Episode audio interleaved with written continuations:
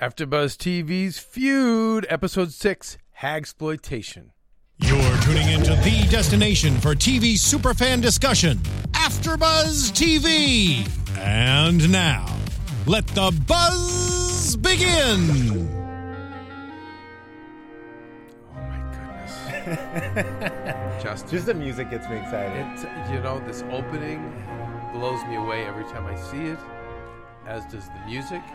There is no Fern Renee, so we're not going to have anyone who really knows the history, and no Maria to step on all of us. Done. So here's the thing I, I look at it this way Keven Undergaro here. I'm Team Fern, like Fern and me, we're similar. You, Justin, and Maria are very similar. Yes. So I, I think everyone, we're, I think we're well represented here. I think so too. But the boys will take over today. The boys will take over, although a little bit on this you, it's a little bit Team Joan, and over here is a little bit Team Bette. I wouldn't say a little bit. I would say a lot. Okay, There's, all lot of, there's a lot of? Joan. There's a lot of Joan on Oh, this side. On that side of the yeah, table. I'm just going to speak for myself. Well, I will say, in this episode, I, I remember saying um, the previous one that Joan was going to have her last victory. You know, her her final victory uh, with the Oscar. You know, undermining um, Bette for the Oscar, and when she sat on that bed, you know, after all the dust settled, and it was like, oh God, what now? Well, now is now. We're seeing. Yeah. Um, and in this episode, also to take it away from that, there's so much talk about characters at, coming to an end, their powers coming to an end, their their twilight or their midnight. Yeah. Um, and we see a couple of characters actually know they're they're going to fight beyond it, but for the most part, the majority of the people, Hedda Hopper, Jack Warner, you know, they're they're uh, uh, Joan, Bette, they're all feeling as though you know we're at the end and we need to make this great stand, yeah. Well, this one know, last stand. Joan said she hadn't had an offer in almost nine months, which back then is a lifetime, Mm-hmm. especially for an aging actress.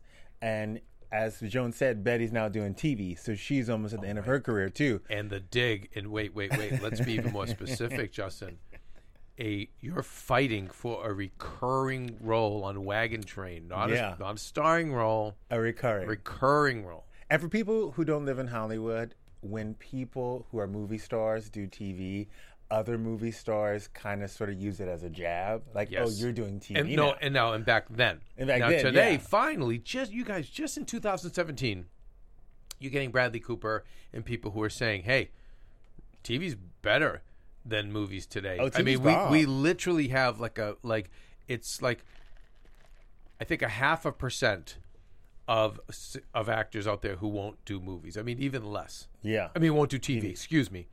Um lit and just this year it, you know Nicole we- Kidman, right? Yeah, Nicole Kidman, Right. So it's it's but back then it was the curse of death. And Yeah. and it, and that curse again lasted into the 2000s. I mean like this is Yeah, so um so start let's go if you if you mind I'd like to go chronological because Let's it go right felt ahead. like every it felt like a lot of these scenes were uh each one was so powerful and so meaningful beginning with the screening of White Jacket yeah. the the movie that Joan Crawford makes with uh, director William Castle. Mm-hmm. Castle, played by the great John Waters, who, who's a huge. He, John Waters is has always said that William Castle was his inspiration. Yeah. So I think there was a nice homage, Apatow, casting him in that role. Um, just saying, I would have shaved the mustache and I would have put on a um, a white toupee to look a little bit more like Castle. But I don't know if you can shave that. I think that's tattooed on. is it really? I think it's tattooed on. Oh, it's just so cool. No, it's so cool, but it's so him. But you know, part of it is the nostalgia of you know Castle was such a big cult, had a big cult following. Yes. and John Waters does too. Yes. so I did mind it. I did mind it because you know what? No matter you what, did mind it or you didn't. I didn't. Okay, good. I did Okay. mind it because All you know what? At the end of the day, if you know John Waters, and you you can't mistake him for anyone else. all right, now I really piss off the fans because I know you don't like when I go a little off kilter. But I, I worked with John. He he did a, um, a narration for my first movie, and it was like my dream come true. I went to Baltimore and worked with him. He's unbelievable. He's unbelievable. He's everything you think. And I think to bring it back to the show, I'm sure he just was so excited to play Castle and so excited to be part of this because he loves loves loves old Hollywood. Oh, for sure. And I love that moment where you see, you know, here we are months after the Oscars. Bette was, you know, nominated for an Oscar. Joan stole the Oscar, and now here she is reduced to gimmicks to promote a horror film that she probably didn't even want to do. Okay, but let's back up one. Let's take one step back before we get to the gimmick. You know what I noticed? So we have this black and white opening, which was the trailer. Okay, and I'm sure, and I'm sure knowing, no, no I'm saying Apatow. My God, I'm so sorry, guys. Ryan Murphy. Ryan Murphy. Uh, if I know Ryan Murphy, that was probably exactly what the trailer looked like. But the black and white trailer, promotional trailer, Oh, for that sure. featured Joan, and we've got the writer from Psycho, and okay. what I thought of when I saw it was, oh my god, I think she was excited to play the baby Jane role, the crazy psycho. I think Joan was uh, so probably affected by, Bet. Oh, Bette got to do the Yeah. juicy, awesome role and go for it. Now I'm gonna do it. So when I saw the preview, it was like, think about it. She was crazy. She was, you know, she was violent. Like, and I was like, I bet you anything, she was like, I'm gonna follow. you know, Yeah. enjoy. I, now it's gonna be my turn to show what a great actress I am and Yeah. how I can go there. yeah. And so then cut to the trap door opening of I've got to go out and promote it and and out she comes in this red dress which by the way for production design it's so stark right Yeah, and red beautiful. symbolizes blood it symbolizes Yeah. it is so much so much symbolism when when you see red in movies but out she comes and at first she's got a smile she's swinging but then popcorn's being thrown at her and you just see as it goes on great Jessica grating. Lange you, you see the drain out of her face Yeah. right? It's just I'm what am I doing? I'm I'm Well, the woman has an Oscar. Like, of course, she's like, "What the hell am I doing?" goes back to silence and is is a huge movie star, you know. Yeah. Um and it just goes on and on and on and she does her bit on stage because you know she's a professional. But then out come the little baby hatchets, and she's like, even this. And uh, by the way, from my research, all that was true. They did do the little hatchets. They did like all of this. uh, Yeah. went down. But by the way, she wasn't embarrassed for herself. She was embarrassed that her peers were going to see this, especially Bette. Okay, Like, let's be real. right. She didn't want anyone to know that she was being made a fool of. And still, God, God love her, still hawking the Pepsi. Oh, till the day she died. You know- she probably was buried in a Pepsi can. And the thing is, she no longer had a financial gain from them or a financial stake. No, no, but if you're, if people think, everyone thought she was the Pepsi woman still. And people also thought she owned Pepsi. Keep that in mind. People And- thought she was still an owner And, and again, today's Hollywood still goes on. You know, this there's uh, there's an, an old manager told me this once when we first got Maria and I first got in the business. He said, "Listen, everyone in Hollywood is asset rich, meaning they've got the big house, so maybe that's, they've got artwork or whatever, but cash poor." of course. And as I'm learning of all these people, like these housewives and, and even rappers, they've got the oh this giant brand and they're worth 100 million, 200 million, 300 million. I was just on a phone call with um, God, I think it was the people from Forbes magazine, and they were talking about how easy it is for celebrities to kind of cook Yeah. their worth to get the promotion when in fact it's bogus which For sure. again we're seeing uh, we're seeing from Joan um, moving on to we go home with Mamacita the big giant empty foyer and uh, by the way I love I'm, I love Joan's hou- I'll give Team Joan this I like her house better than Bette's Yeah, but you know, Joan's classic. She had class. Bette was more of a more of like a, a brew like a brewing artist. Like she was Yes. You know, that's the thing. Yes. Joan had to have that big castle to show it off. She had producers coming on, she had directors coming over, she had Hedda coming over. Right. You had to have that facade to like it was all the facade all like the we saw the sugar water the Pepsi it was right all the facade. The woman had plastic covers on her. yes And I love her for that. That I- she played the role 24/7. You know, um, I don't love her for playing the role, but I do love her taste better than the, the, the when you the contrast of Bette's place, dark, you know, um, a little bit tighter, crowded. You know, I, Yeah. I, I like, but but Mamacita and her get together. Oh, and it was so painful when she said, "You're my servant. Don't forget it." No, for sure. But Oh, that's her so breaking. hurtful. She's breaking. She's breaking. What do you mean by that? She's taking it out. You know how they say you take it out on the ones you love. Closest to because you know they'll take it. You know, take it. So she is taking it out on Mamacita. We've never seen her be this disrespectful to Mamacita before in the whole series. It's because now her time is dwindling down and she's desperate. Again, we're talking Twilight. We're talking Midnight. This resonating theme of this entire episode. Crazy. Um, she makes a mention of George Cukor, and this is just speaks to what women are going through back then, and they're still going through today.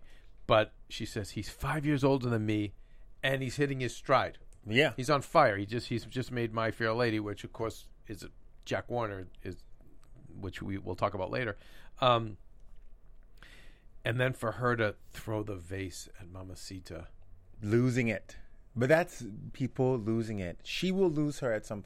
And she alluded to it. Like, if you ever do that again, you will lose me.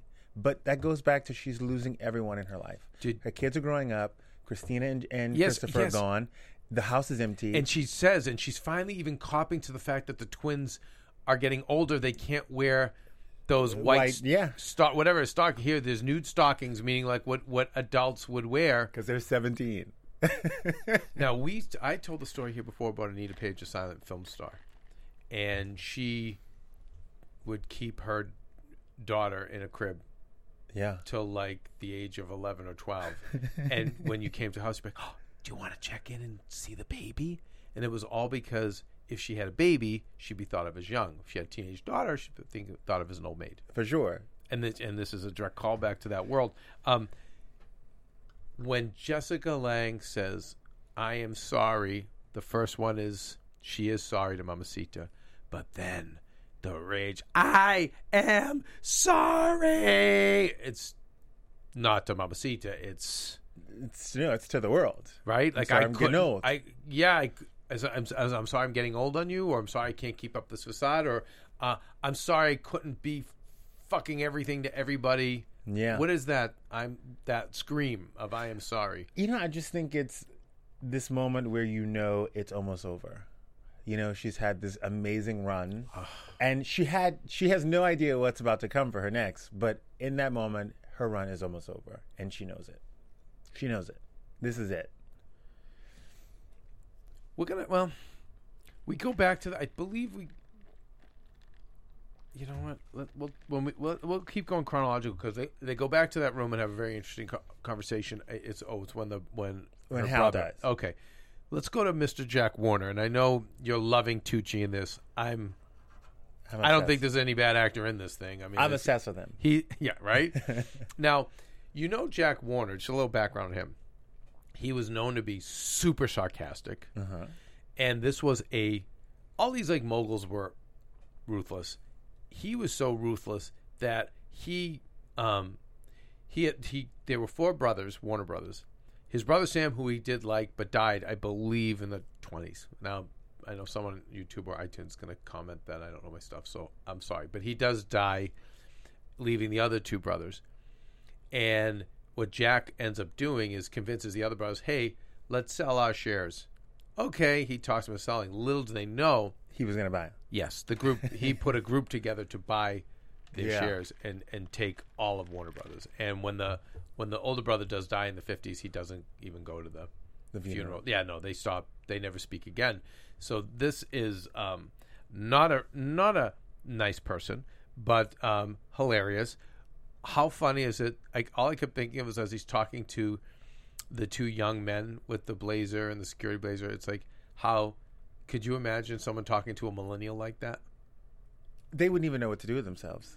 They would explode and sue someone. And sue, yeah, oh and then you would be in like bully training at like some like course. I swear, people would literally lose their minds. Oh my god! You would, I like legit be in some sort of like anger management. Okay, so so here's the thing. He talks about Lady in a Cage, which is is De Havilland, um, a movie De Havilland made, and he's he, he also talks about Strait-Jacket and all the money it's making, and he's frustrated because he's like, I created this genre, uh, these hag movies, hag exploitation, and we actually looked up. These were these were ac- these films. There was a bunch of them that came out after Baby Jane. They were actually called Psycho Biddy or Grande Dame Guignol. And and Bonjour Juliette, who's our producer in the booth and happens to be from France, gave me the explanation that it's almost like Grande Dame Guignol is almost like a big big lady puppet in a sense, or big lady court jester. Yeah. So it's like we're taking these older women and we're just having fun with them. Um, I thought Warner's description of this was to me was absolutely horrifying. They're too, hot- you know, these these women who would they were too hot to screw us, um, but then and but now they old and we can make we like to see them suffer. like yeah. back in the day, they were too hot for us to screw, but now we get to see them suffer and we love it. And it's like, and we love seeing, uh, we love tearing our idols down. And, and he's, this is the greatest thing in the world. Yeah. And I'm freaking horrified. Well, he is like playing the the Jack Warner is the quintessential man in that era that looked at women like lower than him and basically, you know, wh- what he does with Bob is what he does with women. He talks down to them, he tears them down, and he would do anything for a buck. I feel like he put his mother in a film for a buck. Oh my God, yeah. Yeah.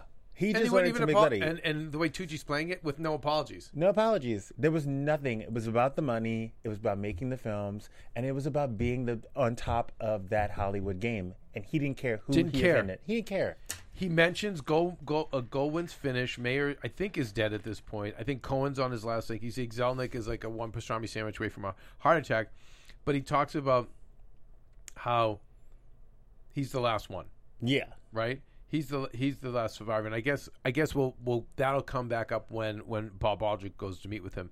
Let's take it to Miss Hedda Hopper. Yes. You know what? Let me break this one down Of for course. you. because Please, you know sir. what, Keven? Please. I can't let you spill this tea. No, spill it. I don't want you to I spill love when it. you spill. No, I just don't want you to spill it and not spill it right. Okay, So Hedda goes to Joan's house I'm getting the chills. and she goes in there and I learned this as a child. Okay, My sister taught me this. You go in, you get the sympathy from your mother before you do the ask. oh my God. So you're like, oh my God, this is da da da, but this is what I need from you. So she goes in and she has this rapport with Joan where she almost she does this whole stunt where she like almost faints and then comes up with this story about a heart attack, which I don't even know. Hedda, can I have was- Mamacita make you a boiled Yeah. egg? I don't know if she even thought it was true, but she felt, she felt sympathetic for her, and then they sit there. I and think she thought it was true. I think she I think was true. Joan has an innocent side to her that she wants to. Well, Hedda's her only friend. Yes. So she she bought what Hedda was selling, but she didn't realize that it came with the small tiny print. Well, remember, I go back to when Bette asked her to dinner. She was so happy, like you you could see the little girl in her. yeah, she was Like lonely. that was like, oh, okay, uh, you want to go to dinner with me? Oh, wow, I'm on it. You wanted parenting advice from me? you know, so I believe that she, this, Oh, this no, heart no. attack comes and she feels bad. What I think is so astute by you is I, I Hedda Hopper's dead within two years Yeah. of this. Okay, historically speaking. So I thought it was legit, and leave it to you to spill the tea and teach no, me a no, thing or two. honey, no, no, no. You go in, you get the sympathy, then you ask for the ten thousand dollars. That's how it happens. and she asked her. She said, "Listen, someone is shopping around this stag film. For tho- those of you who don't know what a stag film is, it's a soft core pornography movie. Yes. um, that they made back in the days that were in black and white that was supposed to arouse a male audience. Um, and she basically presented to her that someone was shopping it around. And she said, I would like to know first, you owe me that. And let me help you get in front of the story. Another. Her, another snake charming that she does. Yes. Like, let me help you redeem Yes. yourself. And Joan is not having anything of it. She stays. I mean, she stays. Thank God she denies. She deny, denies, deny, deny, deny, deny until you die. But I didn't know at that point that she knew who the person was that was shopping around. But you can tell that the mice were turning in her head because she was like calculating something, and she knew the whole time that it was her brother Hal that was Was doing this. was doing this. Um, there's a couple of things we need to discuss about Hedda. And like I during it, I just was like, I would love. Uh, like I, I hate her worse than I hate Jack because, okay, love her. Like yes, entertaining character, great actors playing her, but I'm just saying, horrible because when she says, "Oh, the Reds, the queers, the whores, the, d- d- I've taken them all down," and she's she's hitting her twilight, right? Yeah. I, I've got two years left on this run, and this will be my last great thing to get your stag film. Um, so she's talking about her end, but she says after this heart attack, it has me reflect. And Joan goes and think of all the careers you've made. She goes, "Oh no, I didn't think about those. I thought of all basically all the people I was able to destroy Bring down, yeah. and what a great like what how amazing it's been to have destroyed all of these people's lives. What is that German thing? It's called um Schadenfreude or something like that. I'm, I'm sorry, guys. You, again, get everyone get your spears ready. but uh, it, there's a thing where it's you take pleasure in other people's suffering and pain. And she even mentions a woman named Frances Marion and she just kind of rambles about it. And I'm sorry, and I saw this episode twice, guys. I promise, but I couldn't figure out. I went and did research online. I don't know what the issue was with the two of them, but I will tell you about Frances Marion. Frances Marion was um, the most successful female screenwriter of her day. In a time where, first of all, writers are not respected. Yeah. At that time, still aren't as much, but then they were just known as dirt. But then they have a, a female who's a writer and got respect. She was getting like twenty thousand dollars a treatment back then. Um, and she was partnered with Mary Pickford. I mean, she's on the side of female empowerment. Yeah. A healthy female who's like who's pursuing the business, who's who's winning at the game of business, who's doing it through her art, not hurting other people. And of course, it sounded like Hedda had animosity toward her. So, like I always say, there's like there's nothing worse than someone who goes against their own. And like, for sure. and that's what I mean. Like that's why I hate her more than Jack because Jack is like you said, chauvinist pig jerk. Maria Maria's dad's an immigrant from the village, and when Maria's mom will cry about how the men were mean and drunks or whatever, and he opened up to me, he said, "Keven, I," he goes, "I saw my dad do terrible things to my mom." He's like, you know. But the men back then, that's what they did in the village. They drank and were assholes. He's like, you know, so I'm not going to spend the rest of my life hating them. It was just a sign of the times. Now we know better not to be like that. But so Jack, fine, sign of the times, right? Be a chauvinist. He's also an asshole to Bob, like you know. Yeah. But for Hedda to go out after her own like that, where she had the power, you know. Um, I, I get it with Bette and Joan because there were so few roles out there. I get it. There were so few roles for women; they had to be like that to a degree. Um, and then everyone played them, but it just it was pretty disgusting. I'm sorry. Go No, ahead. I don't get that because Go ahead, Team we are, Joan. We're like, oh, But Hedda like- helped Joan. No, no, but we're like, oh, it was Jack. It was the times. You know, that's how. No, he were. sucks too. But you know what? I bet you a man made Hedda the way she was. I bet you she just Absolutely. adapted. She One adapted. gazillion she percent. adapted to the times You're right. and was like, you know what? You're right. One, I'm done. You're right. And you know you're what? right. No, you're right. I'm sorry. Keven, yes. here's a secret. We all have an inner bitch inside of us. We all want to unleash her. Her name is Hedda, and she all lives inside our hearts. She does. It And you know- happens. You know, By the way, you know what a psychologist calls that? What? Your shadow self. It happens. And you have to keep. You there's a time. Nothing to do with View the After Show. So again, so delete me. There's a time and a place that you need to bring out your shadow self. That shadow comes out more than I would like. Okay, well that's but see that's the thing. You have to have that control and say, get back in the closet, shadow self. I don't need you right now. But these these people will like full on let their shadow selves rule them, For sure. which people of lower consciousness tend to do. But you had to do it back in those days, or else the men would eat you up. Well, you did, but then again, you know, I don't think I don't necessarily think Bette did, and I don't think I don't think that Frances Marion did. If you know her story, Well, how did Frances Marion? Whatever happened between Hedda and Frances? You haven't found I out. have not found out. I'm so sorry, you guys. If anyone finds out, I wish Fern Renee were here. She'd probably know. I, I, I literally went to every article I could. I'm usually good with research. I could not find it. There's, she, uh, she wrote an autobiography. It's two. It's literally 150 dollars. The book because it, she, it went out. You know, she printed it in like 71. But I, I I'm I'm gonna find this book. It's uh, Frances Marion wrote. Um, but okay, um, it's always better to cooperate Always. her last line. It's always better to cooperate. Oh, Well, she's just letting her know. you know what? It, you know what's so sad, you guys? Even in um, in Hollywood today, in the short run of things, it is, and we, I've had problems with that because I have not. But in the short run of things, it is because there's just a way. Hollywood just has a way I find that there's a way of still exists, but back then, especially where it was hug, hug, kiss, kiss, stab, stab, rather than confront to the face. Yeah. Do you know what I mean? It's almost like there's a there's an art of war. There's a rule. There's a rule of con a code of conduct for Hollywood war, Yeah. and they don't like it. They like it when you do hug, hug, kiss, kiss, stab in the back. Like, wait, that's our rules of engagement. Yeah, yeah. But when you confront them directly, when you're honest, when you like, they don't like that. No, they don't like it. But you know what? J- Hedda had Hedda had the right idea. If it's out there, you might as well let her write mm. about it. And you know what? I agree with that. I would do it. And by the way, even if it was an act of manipulation, I agree. Let's get ahead of it. Let's get ahead and I it. think that Hedda helped her so much with the Oscar thing that yeah. she could have. But when we talk, when we get to Hal, we I, you're going to give us the tea on this stag film. Yeah, yeah. So then we'll find out if then we'll find out if it was well played to deny, deny, deny, Let's or or if it was better played to have said had to help me get ahead of it. Uh, Bob Aldrich, um,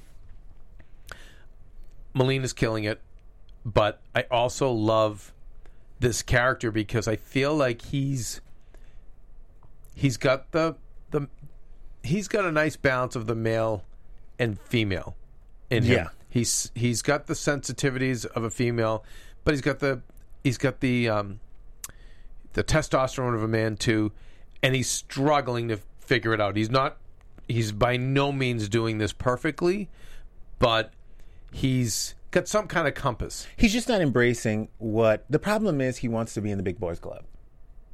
It's simple as that. His wife has told him that. You know, Jack has told him that. Bette has said in a past episode he wants to sit with the big boys. He wants Jack to respect him. Yep. He wants to be seen as all these other big, you know, Hollywood directors. He wanted to do a western so bad that he like gave in to everything that he believed to do this western that flopped, and he just wants Jack to see him as one of the greats. Okay, but here's what, and but here's here's why I respect him and Bette, is because I feel like he wants to be respected as one of the greats. For the the final end is not to be respected. The final end is to be able to make great art. Yeah. Getting that respect will get you to the final end of making great art. I feel like that was Bette. Yeah. you know and to me working with those kind of people is cool because I- you know but there are other people who are like no like jack warner's final end is not making art it's being the biggest baddest ass you know ba- basically ruling the world like Yeah. that's and i feel like with with joan like i feel like the good art gets you to uh, have a bigger throne For sure. so that's why I, I respect Bob and and and and um, and Bette more. Um, but we see even him. He's come to the end of his marriage. He's you know you can see like the he, he can't he can't have sex with the wife because he's you know He's thinking about his career. He's in a rot- the- yeah, he's in a rotten place. I'm going to watch Carson. I love that. It's another like TV. I think it no, but I really do think it's signaling the end of old Hollywood. Even that line, I know it's just a throwaway line. I'm going to watch Carson. Like Carson, listen, Carson goes. Do you remember Carson? Were you too young? I was too young. I was born in '86. Okay, so you were you were probably you were five or six years old. I think when he, he went off the air. He went off the air in the early '90s. Hmm. But but he he's modern. You know what I mean? He's not old Hollywood, and I think that's the we're moving away. We're move. It's it's it's ending. Yeah. You know, it's it's ending. And Bob, are you going to be the director who has your balls cut off and and gets and fall, falls with the old studio system, or are you gonna smash through the glass ceiling and go on and you know become a respected artist? You know, so he's. But I love how the wife astutely knows this, and I love the strength of the wife, who's like, no, just you let your ego get in the way. So you did a shitty movie just to prove Jack wrong. Yeah. you dummy. You know, talk about like male ego. You know, like no, go and just make that film. Oh, and she says, and she acknowledges, you can't handle the fact that y- your last film was successful and it was women. Women's pick. It's the truth. It was women. Those just you made it off the back of those women. he wants to be a part of that big boy club, that Western making film directors, and cannot get there. And it's killing him. It's killing his personal life. It's killing his social life. It's killing everything about him. But he'll get over that. Um, yeah, he does. Well, you know, I, I he, yeah, he does. Um, he goes. He has his meeting with Jack, and Jack, you know, basically they have drinks and says we got to get back in this hag exploitation business. Um, yeah, I've got I've got um, cousin Charlotte. Whatever whatever happened to cousin Charlotte, which of course we know is going to become hush hush sweet Charlotte. Um, and he's like, great, go get. He's like, I want Davis to star in it, and um, Jack Warner was like, great. And then he said, and then I want, I think Ann Sothern. He said, as and he's like, no, you go get Crawford. Yeah. And he's like, oh no, please, like you know what, you know, no, go make it happen, and they're going to work for less, and you're going to work for less. Oh yeah, and that was I think that was his like cutting point. Well, actually, he has that conversation with Bette, and Bette gives him the courage to really ask for what he needs. Okay, so let's back up. So we so so let's talk about unbelievable filmmaking, the montage, back Yeah. and forth and back and forth. You know, between the two of them. Um, I'm sorry. One last thing about uh, the, the the this particular Jack and Bob Aldrich meeting. I'm in my twilight. Uh, the sun's going down. I want to hang on a little longer. Did now, you get it? What's that? Did you did you see what? Okay, Hedda did the same thing Yes. to Joan. You go into vulnerability, you open up, and you kind of get that sympathy. Genius. He did the same thing to Bob. He was vulnerable with Bob. He was telling Bob his insecurities. And notice how Bob, like Joan, like the uh, uh, they the- bought it. Yes, and he was like, "No, that's not true, Jack. I mean, Yeah, you just yeah. made my fair lady." Like, They bought it, and then he goes, "You're gonna make it. Great for half the money. Goodbye." goodbye. Now, The exact same a, thing. A little shout out to great, great filmmaking. The song, um, the '50 song, um, "Great Pretender." Mm-hmm. Julia, can you bring that in, if you can? But comes in and, and it's like, well, you're a pretender. You're lying, Yeah. right? But then it's also 50s. It's old. It's it's it's. This is we're into like 64 now, guys. Like we're we're hitting Beatles. Like we're Yeah. and they're playing this old like 50s crooner music, you know, that's out of it. So anyway, I thought it really set the moment between them. There you go. and I re- you know what I mean? Like this is 50s guys. This isn't 64. Keven, you went deep. I don't even know if Ryan Murphy was thinking about that. I'm sure he was. You went deep. No, no, no. He's gonna be like, "Damn, Keven, Did I do you that? went deep. No, you no, went no. real I deep, think, Keven." Listen, when you're when you're that great of a filmmaker, the rule is you use everything at your disposal. You use lighting, costume, you use color, you use music, you use sound design, you use the greats use everything. So you sound like one of those people that have the conspiracy theories about where the books Okay. were, were in Harry Potter. Okay. Right. you know what? I love those people. Sorry. Um, but but you're right. He's but but he sucks him in with this. Um, and when he tells him you're going to do this, you're going to do it, and you're going to even do it cheaper. Was that the thing that pushed his No, last button? I don't think he knew at that point. He didn't get it because even after he, um, even after he said that, he still went to push the movie and to sell it with Jack Warner's like with his wishes. Get Joan, get Bette, and get them for half off. He went to those meetings and he was really was all into in. it So the- until Bette says, So wait, so so we we're going back and forth. We're Yeah. going from mansion to country house to you know, and I thought it was genius, and the and the the digs that were going back and forth, "Yeah, right between the two of them. Um, Bette saying, "I'm known as a white faced ghoul now," um, and the other one's like, "I outlasted Garbo." And you know now I'm like now you know I didn't receive you know top billing and back and forth. But what I found what I found most interesting of that it's funny like what you what you what you took from it was which you always blow me away, Justin. Um, I my what stuck with me was was Joan. I want top billing and money yeah, and money up front, short term goals. yeah." Bette, I want creative control. Hey, Do you remember the line she said after that? Go ahead. She said something along the lines of, "I'm not going to let anyone be in control of me anymore." I'm through getting uh, pushed Push around, around. and then and then Bob says, "I know exactly, what you mean." That was the tipping point for him, where he was You're like, Justin. "Fuck you, Jack. Oh, forget you, Jack Warner. I'm done." And that's the moment that he went and put his plan into motion. That's the moment he got his balls back. because she inspired him. She inspired him. and and you know you it, it's it's God man like Joan um what what Bette what listen they all share in common and and you, you, is w- between well all of them actually do is their work is their life. Do you notice that? Every one of these people struggles in personal. Their work is their life. So um Harriet, Bob Aldrich's wife, will say, "You're only happy when you're working, and it's you're all about the fight and the battle, and when you're going off to war to make your films. Like that's all you're into. That's what you're in love with, not the marriage. You fight harder for that and those women than you do for me." And then you hear Joan say to Mamacita, um, "Listen, uh, you, but you, you know," she says, "Just quit." And you can just keep going to parties. Like, no, I go to parties to talk about the work I'm Yeah, doing. yeah. It's all about the work. I can't go to parties without talking about having a film. right? You know. And then Betty is clearly all about the work. I mean, you know, the the husbands are disposable, the you know, whatever. It's all about the work. I just think that Jack and Bette had the more honest and intelligent approach to the work. Bob. Yes, Bob. Yeah, Yeah. Bob and Bette. Where they were like Bette Davis, I mean, where it was like we want to make the best effing product Yeah. and let's go all in. And that's where you I think they they bonded, but you're but you're right, she gave him his balls back. But they were artists. I mean, Bob Yes. and Bette were artists. Joan was a star. Joan liked the accolades. Joan liked the spotlight. And just like Jack liked being the mogul. Yes.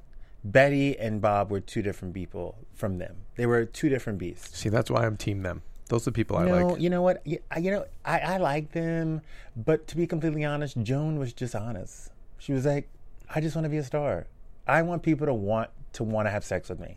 I love someone who thinks like, for, mm. like for someone to say that, I'd be like." Oh, I love her because she's so honest about it, and Jack is so honest about what he wants as well. I will tell you when I'm around these people, I do like. I do think they're so entertaining and so awesome. I Come do. You're right. You're right. I'm just saying, as someone who's work, who- a filmmaker and a producer, I don't like working with them. Let me say this. I'd rather sit and talk to Kim Kardashian on a desert island for 45 days Then who? than sit in a room with Gwyneth Paltrow or like a Claire Danes who's an artist or like a, you know, um, or like, you know, one of the, like these Shia LaBeoufs of America who want to make these artsy films. I want to be by the pretty bitch who's like telling me about her Givenchy You're bag. Like You're I want that. I want that. You're amazing. I put that on my life. You kill me. Okay. Um, Jack and and and Bob, he goes and gets his balls back. I love this scene. I'm so happy for Bob Aldrich. No, you skipped the scene. What I skip? You skipped Joan's brother. when Joan confronts her brother Hal. Yes. Okay. You're right. So At the hotel. Quanawaba should go. Um, so Hal LeSueur is uh, a clerk at a, a L.A. hotel. Uh, I could not find the name of the hotel. Well, let me give you some But background. go ahead, please, sir. Hal is Lucille LeSueur's older brother. Mm-hmm. And Hal LeSueur was like kind of the king of the family. He was like the golden child. He could do no mm-hmm. wrong. Whereas mm-hmm. Lucille was like the black sheep, The runt. mom's runt. the runt. You know, Hal moved to Hollywood in the 30s and tried his way as an actor for almost 20 years, and then gave up in the 50s and decided to do makeup at MGM. In 35, Hal had a huge accident that left one person dead. So Hal was kind of stricken, you know, from the beginning. He had bad luck. He divorced twice before getting to Hollywood, and all Hal wanted to do was be an actor. And his sister became one of the biggest actresses in America. Can you imagine how devastating that must have been for Hal? And before we got to this point, don't forget, Hal had, if you noticed, she mentioned something about, I know this was you because you've done this to me before. Hal was shopping around the story about how Joan had seduced her mother's second husband. Okay, and that this was uh, I, I have his name written down here. I'm sorry, guys. His name, his name is oh, um, I can't even read my own writing. Uh, Henry Cassin. Mm-hmm. Now, Daddy Cassin. Okay, now, Daddy Cassin. Now, now, do you notice how he? So Bette Davis calls her Lucille. Mm-hmm. Okay. Oh, please, Lucille. He calls her Billy. Billy. Do you know why? Why? Because Daddy Cassin nicknamed her Billy. Oh, yeah. He would call her Billy, so that's why he he's and he does say he does throw out a jab about Daddy Cassin and those rumors because that they were sexually involved, and that's why he's pushing her buttons. Billy, Yeah. Billy. Remember when? Uh-huh. Remember when Daddy Cassin, who you had sex with behind Mom's back, called you Billy? Yeah. So you're Billy to me. Oh yeah. you're not. Joan Yeah. Crawford. You're not even Lucille. you're Billy. She is like out of control. But you know what? And the funny part about it is that fa- stag film in the 1920s, Louis B. Mayer knew about it Velvet Lips. and tried to buy all of the copies. Okay. So it was known that it, it you know went down, but he wanted to protect his investment, and he bought tried to buy all the copies. Now this was an underground film, so all copies couldn't be bought. So in 2007, the film was donated to the Lilly Library at the Indiana University, almost 75 years after Joan Crawford's run. So the film still exists. And has they, I mean, do they have they shown it? Has anyone seen it? It's Like- there. It runs. It's shrunken from the time, but it runs, and people have seen it. What do you mean shrunken? Like, sh- the, the film have like the film has shrunken um, because you know it, you know film if you don't store it right Yeah. it like so does it still? it still runs and you can see it at the Indiana University Lilly Library and I'm sure it's online somewhere I would never do that to Joan I would never download illegally her stag film Okay. unless she was getting residuals So now, so when does it surface? in 2007 That's it. So, so it never, It never when did. Hal dies it goes with him and so who? So we don't know who picked it up in 2007. Who found it? It was a collector who had it and didn't realize what he had, and then anonymously donated it to the Indiana University. And anonymously, what a good guy. Yeah, Jesus, and or girl, and and so so Hal really had a copy. I think Hal was bluffing. I think Hal was bluffing because had Hal had a copy, he would have used it a long time ago. Right. He was so desperate for money. He was so desperate, right. he would have said anything. But you know what? Everyone has a Hal. Madonna has her brother. yeah, you. Yeah, yeah. Jennifer yeah. Aniston has her mother. Everybody does. Everybody, you know, no, they no, kind of no, have that. no, no. You got it, it, yes, and it's um. Yeah, It's crazy. Uh, there's a lot of reasons there's uh, why, um, but yeah, it tends to happen that way where one is super successful and Yeah. there's always one. Um, God, even at the hotel, what do you think? Would you, I thought it was cool to see a junkie in the early '60s Crazy. who like is like you got a buck or whatever, like, turn it like. um, but but um, we t- the, the the the you see yourself, you see yourself as the martyr. as, as the no as the runt mom never wanted. Yeah. He's like you, he was astute enough, at least in this in this version of him, this depiction, where he says to her, "That's you're tr- we're both trash, and you see yourself. That's what this is all of, about. Like you Yeah. still see yourself as the runt mom didn't want. Yeah. Which is crazy. So do we? We'll get to his death scene, right? Yeah. we just this just lays down the groundwork. She tries to give him money, um, and she leaves money for him. But um, God, moving on. And wait, now are you even sympathetic to Hal? Like you're like sympathetic to all the people I don't like. So what? So you like No, no, no, no, no, no, no. I, I don't like Hal. My problem is, I got it. Hal wanted to be an actor. He couldn't do it. It never panned out for him. Don't take it out on your sister. exactly? That's what I. And again, like into a into a woman. It's No, just no. like you know, like To, no, no, not even to a woman. To your sister. To your it's your sister. sister. I'm lucky my sisters don't want to do this. They don't want to be in Hollywood. They don't want to do what I do. My sister's a pharmacist. She would never stab me in the back like this. I'm very lucky. However, there are sister duos. Yeah, there are sibling duos that happen to be, you know, X, Y, and Z. But if you notice, honey, she did the same thing to Christina that Hal did to her. She treated Christina like a sibling, where they fought for they fought for you know Right. for scripts, you know, careers. She really, I think she manhandled Christina worse than her mother manhandled her. But I don't think she knew any better. No, she didn't know any better. And you know, there's weird. There's a weird thing with old Hollywood stars. Like even Lucille Ball was extremely strict as a parent, and I've heard some other old stars, um, like in their 90s, who they're almost angry at the kids for growing up rich. Oh, for because they didn't. Yeah. So they're bitter and resentful, and like Joan is just with her kids like f you how i didn't grow up like this you get you get to grow up and it's weird like instead of being like oh my god i'm so happy you don't have to grow up like i did they're like angry Yeah, but you know what? Those bitches grew up in the Great Depression. Like it must have been tough. For yeah them. you know what I mean. but yes and i get i get teaching respect to to to someone else for for what they have but i think it's more of an ang- i've noticed I'm, that yeah, th- I even heard one star say this lady's like 94 and I don't want to say her name but she said about her daughter she's like you know what does she know? She grew up rich and she's Yeah. so angry about it. And I feel it's the same here. And then I also think that um God they always say like addiction stunts your growth. Yeah, you know and i mean who knows? All the drinking and, and, and the drugs and the things like that but and then the narcissism. I don't feel like joan is going to become evolved enough to be an adult. So it makes sense that she's going to stay in the teenage girl mentality. So christine is just going Yeah. to be her competition. that's it. A, a sibling appear. Um, let's take it to the table read. Uh, once again and okay here i'm going too deep i guess but i see the black and yellow car like the black car is the darkness of of bette the brooding artist just and and here's who i am i'm not apologizing and then comes the bright yellow Harry Potter. yeah okay i'm being harry Potter.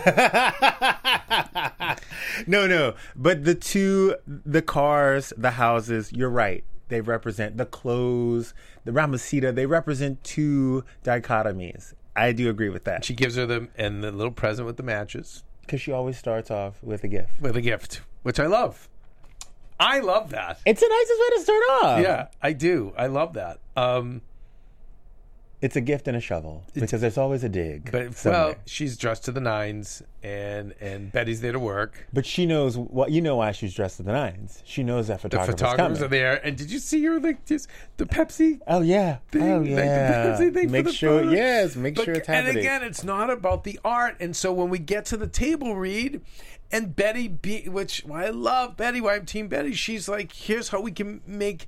I'm an artist. This is what I love. Here's how we can make this script better, not how I Mm-hmm. can make myself look better. And mind you, it's like, wait, why are we focusing on the men? This is a this. The, it's the females that are going to drive this script. And the other one goes, yeah, and also there's too many commas. Yeah. Uh, and to, I mean, did you do you see the difference though? Like, it's all about it's it's the surface shit, and she doesn't give a shit about the commas. It's just she wants to. Say something. Yes, But you know what? Here's the thing. she wants a vote at the table. I know you love that Bette's such an artist. I but you love- know what? Joan sold tickets. Joan was a Hollywood star. You're right. She walked on set in a full pearl moment with eight hours of face work on that, that mug, and she was ready to take a photo and sell the picture before it was even shot. That's an artist. To keep up that Okay. wait, to keep that up, that's art. That is art. okay, Come on, you're give right. it to me. No, you're right. You're right. You're right. it's an art. You're right. No, and I and I and listen, I do love it. It's just that I've been Bob Aldrich, and it's so painful to deal with that. Whereas Bette is painful too. But you go, look, listen. I have a couple of hosts here at AfterBuzz, Yeah. that are stars, and they do their own shows. And you know what? Like, they really break balls. But it's about you know what? Like, I need the lighting change, or I want, uh, I want to, I want to bring in these extra video. Like they want to make their shows better, and it's a pain. But you know what? For the greater good, right? And and and you know, I've seen with other women in Hollywood who have been that way too. And unfortunately, guys, um, whether it's their egos or they're just lazy, they don't want to do the extra work. They vilify the Bette Davises for that, you know, for wanting to be better, for wanting to make the project better. And, and so I can see where a, a Bette is a little difficult, but you know what? End of the day, she's here making my film as a director or as a producer better, or even as a co-star better. So guess what, man?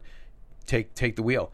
Whereas the other one, that nonsense, like you're right, it does all the other stuff sells tickets, but that stuff does, you know, you have shooting schedules, you have time. It's like and and you're gonna see I you know, it's it's not that I'm gonna give you a tease on next week's episode, it's just that I know from the production notes of Hush Hush Sweet Charlotte, you're going to see how costly this becomes, this behavior. All right. But I know your team Joan, Yep. you represent very Yep. well. Keven, Sorry. do some homework and just follow Jennifer Lopez on Instagram.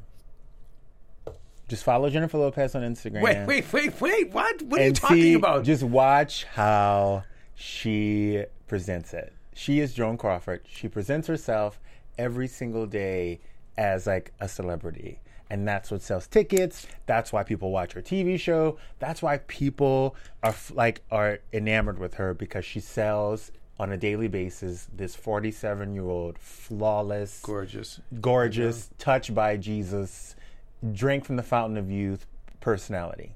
Watch that. And then look at another artist who doesn't do that, who doesn't sell that every day. You can tell people flock to her, go see her shows, buy her albums, and go s- and watch her TV shows because she sells something and she's an artist. She artist. sells an image. She sells an image. Right. And it's part of the art. Yes, she has a call time every morning to go to the grocery store because she has to get that beat. She has to get that ponytail right. She's got to get the outfit right. She walks out every day as an artist. That's what Joan Crawford did. She walked out of her home every day as an artist. Her house was a set. Mamacita was a was prop. uh, was a prop. She was always on. So maybe their art form was different. Maybe Bette, you know, Bette was a sculptor, but Joan was a Monet. She was pretty to look at. But you would love to see what Bette. You like Bette because you understand her art. Okay, fair enough. You Thank understand her Tha- art. Justin, so you call you. her artist. Thank you. But they're both artists. But they're both artists. Fair enough. Well, well stated. Fuck you. Don't come for Joan. You're right. Okay. I want to shout out too at the table is Joseph Cotten and Agnes Moorehead. Mm-hmm. So just a little shout out there. Agnes Moorehead smoking, and you could I, I know her from the days of Bewitched. She just looked, you know, she looked tired. But again, that's what they did back then. Yeah. Uh, Joseph Cotten, amazing, amazing actor from back in the day. Um, and I got to give a shout out to my boy Vic Buono, Victor Buono Back again. he, he playing and he's playing an old man. He's playing her father in this, and and this is a gay guy doing this southern accent like it's nothing. And so again, I've gotten crap for gushing about him, I love him. but he is, you know, he we lost him too young. I think he was in his early forties. You know, he'd still be, he'd be in his seventies right now. He'd still be working. and what's that queen doing? Who's that? The guy who plays Victor Buono. He, uh, we've been talking to him on Twitter. Juliet, didn't bonjour Juliet. Juliet, didn't we with the actor? We were we were tweeting with him, and he said he would be he'd love to come in and talk to us.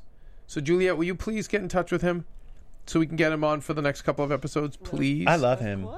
Yeah, I love him too. I mean, he's fantastic, and he's gonna have a good career too. I mean, Yeah. you know, they they've got their eye on him for this to be in it. Um, Brando isn't begging for a recurring role on, as we talked about, on Wagon Train. You know, like I love when she threw out the Marlon Brando wouldn't, Yeah. and then Joan comes right back, and Joan's right. No, because you know what, Bette was. I. This is one of the moments where I think Bette was on her high horse, and Joan just had to throw that rock at her to get her off of it really quickly. Right. And the best way to do that is to remind a bitch that she's doing TV at that time. Like, by the way, you're doing TV. Remind a bitch. Yeah. Hey. Go, oh, yeah. Yeah. TV. Boom. I'm gonna remind a bitch they're doing TV. You're I like that. doing Yeah, I'm TV. gonna You're doing remind bitch. TV. Um, but, uh, you know, it, it, after this, we see the the official breakup between Harriet and Bob, and I, she says something. Uh, you know, it, it, basically Harry's going to go get her a life back. She should. So I think the one thing about the Aldriches in all of this, they're the ones who are like, we're not going to accept this. Harry's like, I'm not going to accept this. Yeah. I'm going to get my life. I'm not in the twilight. Fuck that. I'm going to go out and do my thing and have a life. And Bob, same thing with with uh, Jack Warner. Yeah. Right? But you know what? Harriet had put up with a lot for years. She did. You know, he was known for having the young ingenue on set. Mm-hmm. It was like this open secret. And then when Bette, you know, I, But I love that she she had the guts to divorce at a time. Divorce. Remember, divorce in the early, early '60s. It was it was taboo. was it? Yeah, yeah. Divorce. Oh, how did Bette the artist? Well, Bette's four? a star. Bette's a Oh, star. Bette's a I'm talking about uh, Harriet. Harriet. Harriet's a housewife. Yeah. and uh, and for her to give up the you know the lifestyle, the money. Do you know what I mean? Like Yeah. I, I think that was, and and you this whole series is centering around I think the struggle of females. Mm-hmm. Okay, most more than anything, I think though the, the the these eight episodes are about what women in, have to endure, what they do endure, the struggle, the very real struggle that they go through for power. How do you get it? Um, and like you said, helping us understand why Hedda becomes Hedda, helping us understand why Joan became Joan, help us understand why Bette became Bette. but I think that it's. I think Harriet has been so cool to know his deal, give him the best advice, Yeah. best advice he got, which ended up making him very successful. And I just, I think it's really cool that she says, "I'm out, Yeah. I'm out." But and he mentions, "I have my whole family Yeah. on the thing," but she didn't want to be part of it. She wanted to do her. You know what? I bet you Harriet had that stash, that rainy day stash, where she was going to shoot out. Took her 24 years to get it, Right. but I bet you she had a stash. I bet you she was did. Ready. She was I ready bet you she did. Um, so, brother Hal, um, Brother Hal. brother Hal at the hospital. Um, he basically, you know, they they have it out um, one last time. Uh, he says, "I don't have the film," which it seems like like what what we found out that he really didn't. Uh, and you know, he he indicts her for what she does to their mother. Yeah, which is weird because in the scene previously, he said, "You still think you're the mutt, The runt. she- the runt That mom never that loved. mom that mom never loved." Deep down, that's your. But that is your inner. That's your inner psyche. That's your inner psyche, but I love that Hal condemned her for her treatment of her mother, but didn't condemn her mother for the treatment that she gave that she gave Joan. She was like, "You treated mother so terribly." But did he ever condemn the mother for treating Joan? It like didn't seem, crap? no, it didn't seem like it because he was he was mommy's boy. He was mommy's boy. He was the favorite. That's mama. Yeah. and he loved his mommy, and he was probably the golden boy. And then, you know, we he probably thought, you know, Joan, you were young and you seduced daddy, like the stepdaddy, and you, how could you do that to mom? And then, I bet you Hal was on Joan's side up until she became more famous than him. You ever notice that? You ever hear that that saying, "People like you until you're a little bit higher than them"? listen, there's three the people will break up into so is your anyone's pursuing their dream. There's three categories. Those who from the get go are like, I am jealous that you have a dream. I'm jealous of you. I don't want you to make it. Yeah. Then there's the hey, you know what? I want you to make it. I, I'm so happy for you.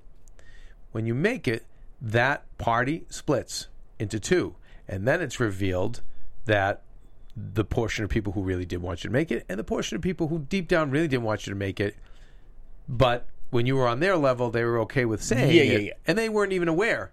But what, yeah, when you make it, it's like now it goes. Whoa, wait a second. So you'll find that it separates now. Like, wait, you were like you- for me in my like journey in Hollywood. You know, it's like from this people people back home have always broken into that. I like the ones that were like from the beginning. No, screw you. I Yeah. hope you totally fail. Like I liked them better than the ones that you know. I made it, all of a sudden you could see in their eyes like they were like like like upset. I'd rather that bitch sit next to me. The ones who were like, "I hope one. you don't make it. Don't make it. You'd and rather I'd be like, "You know what? Come sit next to me and let's talk about it." So I bet you, I'm sure. Hal that- was just Hal couldn't stand that his it, it it must be hard.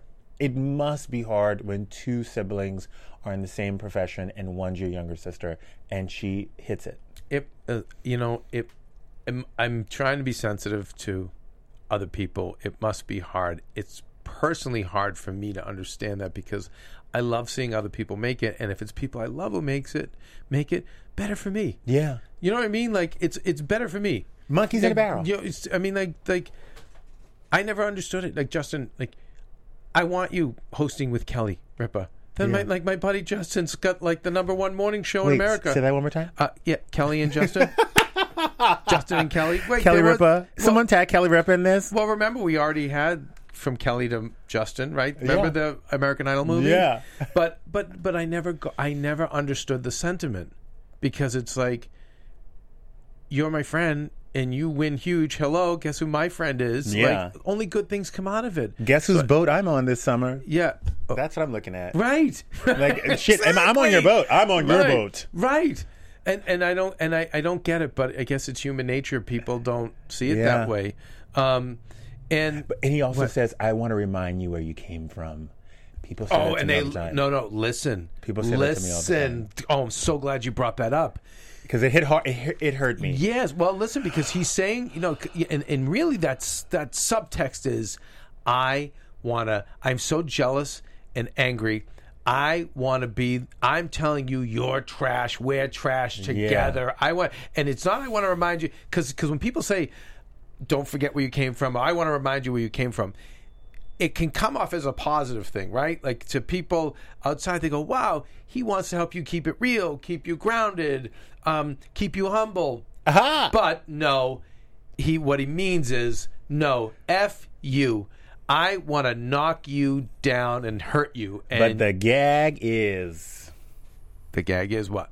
I want to exactly what you were saying. I want to knock you down. I'm going to knock you down. And you know, it's fu- funny. Someone, some small minded person uh, came up to a star in Hollywood and said, Hey, listen, you know, now I know you're really big. It was like someone from, uh, it was like a high school friend that met a star. And again, I'm sorry, guys. I don't, I don't want to give the name because I don't want to like violate anyone's trust.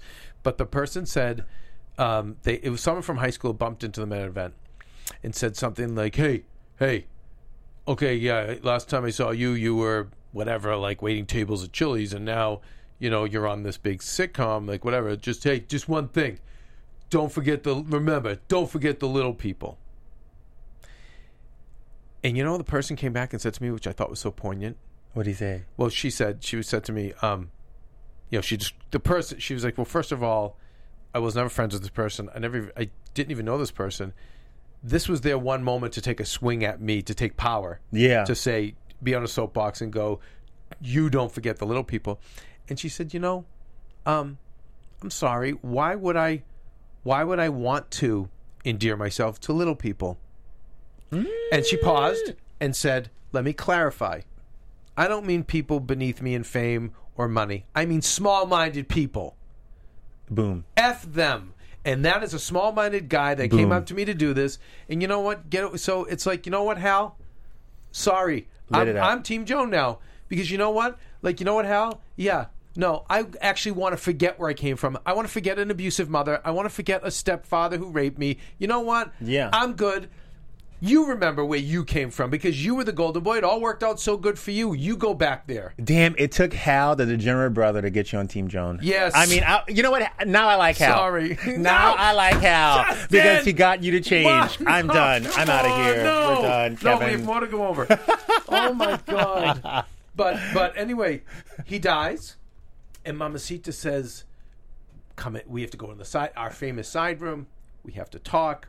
And um, Joan goes over to the fixes the huge drink of like just looks like solid vodka, The big gulp. right? The big gulp, the Venti. yeah, and then she's, she's and and Mamacita says sometimes when emotions are too many, we cannot cry, Uh huh. right? So what happens? So she makes this call to City National Bank. By the way, still the No, no. still the bank of all the stars. And I thought, I honestly thought that she was Right. calling the funeral home. And she picks up the phone, calls the accountant, and says, "Make sure you cancel that check on Monday." okay. And what were your thoughts? I died, and I was like, "Yes, bitch, I love you. Okay, you are my spirit animal." okay. And I'm again. You're, you're gonna hate me for this. I'm Team Joan on that too. Okay, you know what? No, no, I, I love you for that, but now I like Hal for turning your ass. No, because you know what? It's like no, like you went to pay extortion and ransom. You're a single lady who's at the end. You can't pay your bills. I want Joan to have that money, not this. What he first of all, he's dead. He's gone. But even his, his relatives, no, it was it was blood money. It was extortion money. No, no. I, I love that that's the first call. I love that that's the first call. Joan is cutthroat. I don't think it's being cutthroat. This is time I'm Team Joe. How is it cutthroat? She, he threatened her. He's like, I, I am going to keep sucking money out of you. I don't even know. I don't even have a film, but I'm going to keep reminding you, you're Billy. You're raped by the stepfather and abused by your mother, and you're fucking trash. Give me more money. No, and it doesn't mean like she went and said, I want to go pee in his casket or whatever. Like, no, um, I have bills to support myself. G- give me the money back. That's it. Like, I, I get, I got it. I- Sorry. So, anyway, she says, "Without work, I'm nothing."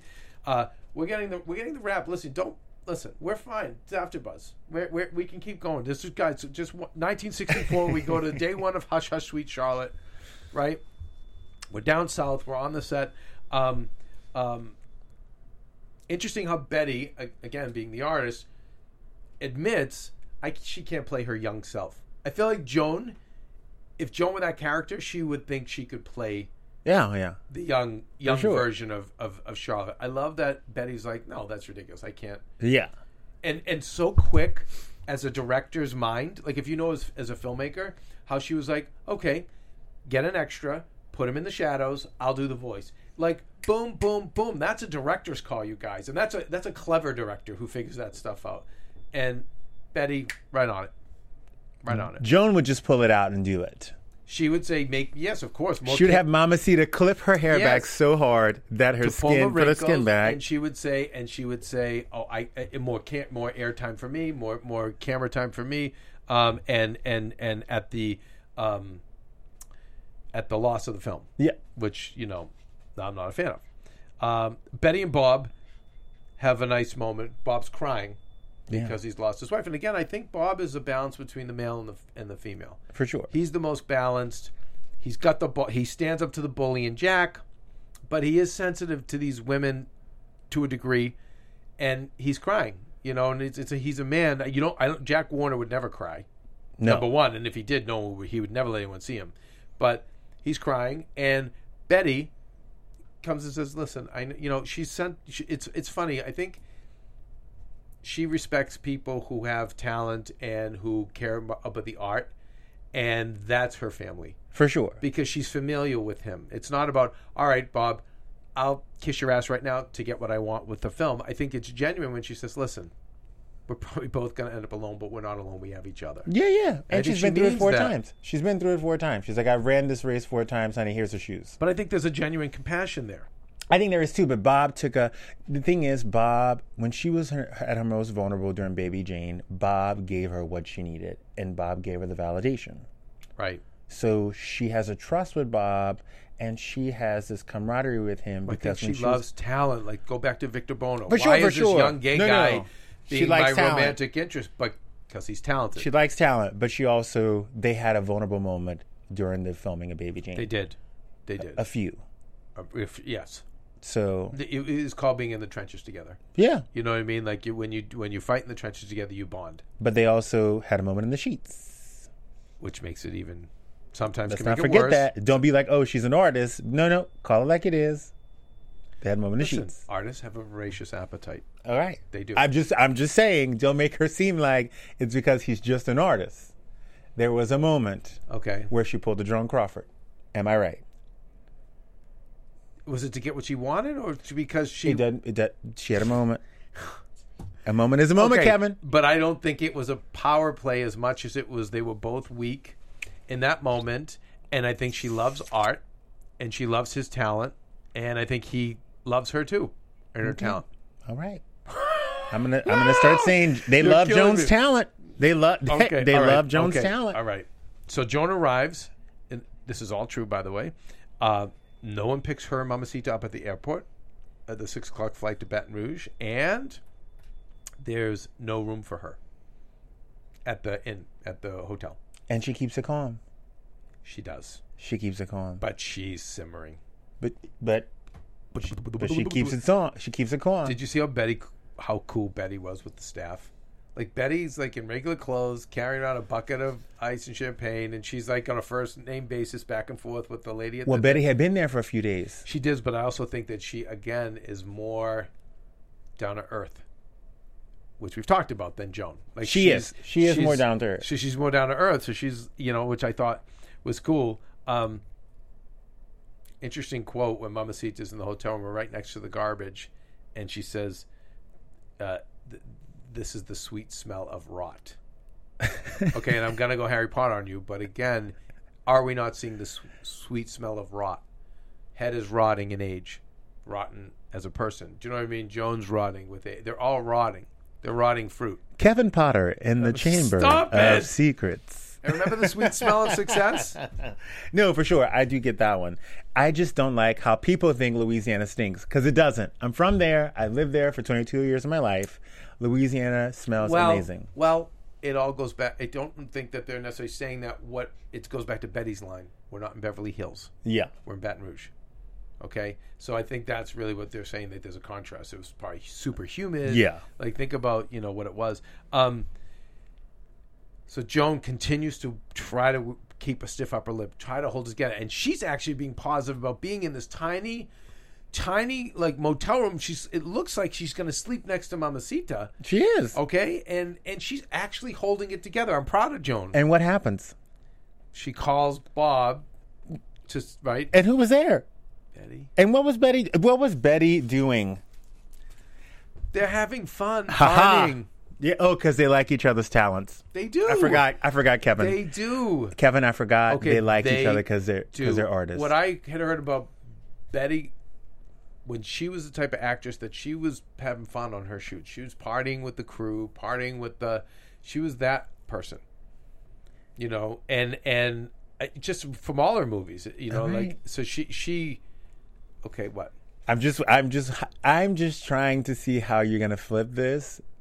But when Joan hooked up with the director or a casting direct or a casting agent, because okay, it because, was different. because I think Joan was it was a power play. I think Bette genuinely is is this is what she loves. She loves being on set. She loves doing make believe. I think Bob loves that too. The wife said you're only happy when you're on set and you're working. Okay.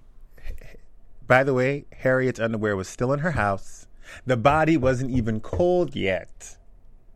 But I get it. They're artists. They were just oh. doing the Joan Crawford. And they really did have. And by the way, so Aldrich really does have all his kids working on that movie. And you know it's going to get back to Harriet. You think? He- oh, Hedda's going to find out? I think you know what though. I kind of think we're done. Nope. I think we're done with Harriet. I think there's certain characters. I we're probably done with. We might be done with Warner now. You hear the tape, No, no, no. up? He said, I'm going to sue the pants off of you. Oh, He's going to go after them, after Zona. okay. I don't. A spoiler alert. Does, historically, does he? I'm not going to ruin it for people at home. Mainly because I don't know. Justin. Ah, okay. So I don't think he does. I think. I think he's done. I think Harriet's done. I think. I think they're done. I think we've wrapped them. I mean, you might see them for episode eight briefly because we, we went on. They went on the seven episode journey with us, but no, I think. I think it's now going to start winding down to get between the more and more to the two women, the two women, the Yeah. two women. And and listen, uh, lastly, I'll say is Bob Aldrich. He does go on to have a magnificent career, a magnificent career from this from this moment forward. You really have something for Bob and Bette. God, can we Listen. can we cut this Justin, where do we find you? at the Lady Sitter? At the Lady Sitter. I'm at Undergaro, and please um, uh, check me out on the Tomorrow Show at thetomorrowshow.com Mondays and Thursdays. I got to get you in there to co-host with me. Let me know so Yeah. I can come call your ass Oh out my all day. god! And I, I listen. I like it. I like it. I like being challenged. I like learning. You guys, we will be back next week. We'll have Maria Menounos and Fern Renee back. We'll have a full panel, and um, we'll keep figuring this out, you guys. Until then, please keep on after buzzing.